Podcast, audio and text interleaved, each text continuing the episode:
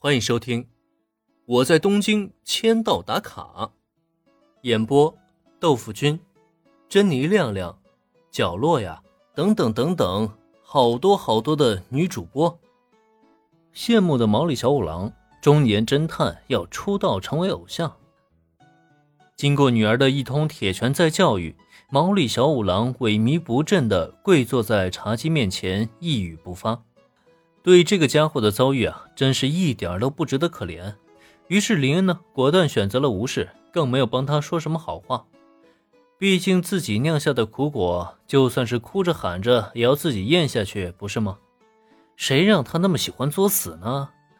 至于冲野洋子的清明照片，趁着小兰返回厨房的时候，林恩还是悄悄地塞到了毛利小五郎的手里。虽然不会帮他讲情，但是帮他偷偷留存这张照片，是林恩唯一能够为他做的事情了。对此，林恩是获得了毛利小五郎感激十足的目光。通过小兰的铁拳教育，他深刻意识到自己钱包里只能存放妻子或者女儿的照片，这张杨子小姐的珍贵签名照是果断不能随身携带了。所以他唯一能做的就是将这张照片好好的收藏保存，当做今后的传家之宝。小兰知道自己父亲是冲野洋子的死忠粉，对于收藏偶像签名照这件事情，他本身没有任何的意义，只是看不惯老爸的态度而已。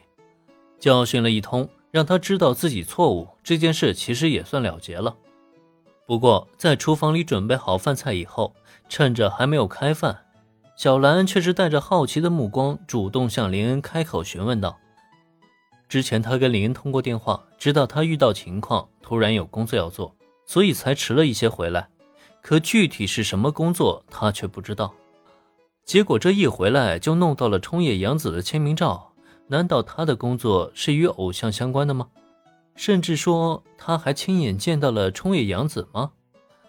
这毕竟是正当红的偶像歌手。”就算是小兰不追星，也不妨碍她对那些活跃在电视屏幕中的大明星的好奇。林恩同学，你今天是去哪里工作了？竟然能弄到冲野洋子小姐的签名照？啊！突然接到一家杂志的拍摄邀请，推脱不过，就答应参加了。至于这张签名照片，因为和我一起搭档拍摄的就是冲野洋子小姐，我就顺便要了几张。原来是这样啊，难怪林恩同学你突然就改变了发型。对于这件事情，林恩没什么可隐瞒的，反正杂志一发行，大家也都会知道，索性就一五一十的全都说了呗。听林恩这么一解释，小兰顿时全都清楚了。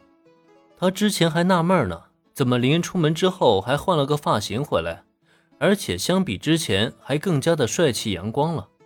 这样一来，这解释就全都通了。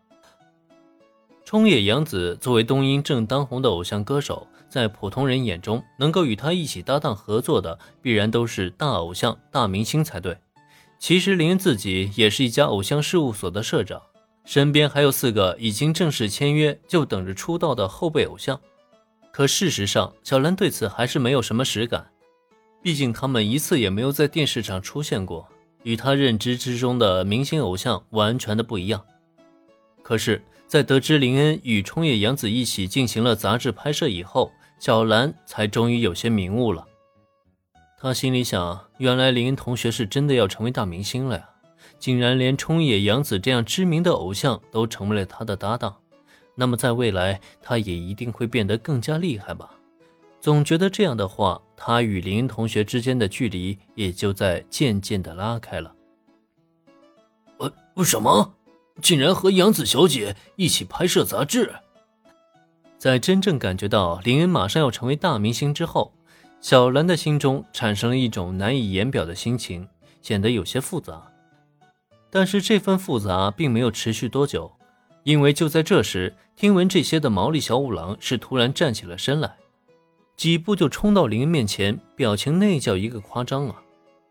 没有办法，谁让他是冲野洋子的狂热粉呢？能够得到一张签名照片，已经让他欢天喜地了。可结果倒好，眼前这位房东先生竟然都已经跟自家偶像一起合作了，这也太让他羡慕了吧！呃呃，冷静一些，毛利先生，只是正常的合作而已，在我们这个圈子里是很常见的。眼瞧着毛利小五郎红着眼睛、气喘如牛的模样，林恩是无奈的摆了摆手。刚让女儿教训一通，怎么一点记性都不长呢？他这是要干什么呀？呃，很常见。也就是说，如果我也能成为偶像的话，也就有机会与杨子小姐一起合作拍摄杂志了吧？房东先生，请让我加入你的事务所，成为偶像吧。林恩的安抚并没有起到效果，相反的，此时的毛利小五郎表现得更加的亢奋了。突然间，毛利小五郎一个试下坐跪在林恩面前，脑门触地，态度那叫一个诚恳认真啊！只是听到他口中说的话，却让对面的林恩哭笑不得。这大叔刚才是让小兰打傻了吧？中年大叔侦探想要出道成为偶像，这个戏码超级让人恶寒呀，好不好？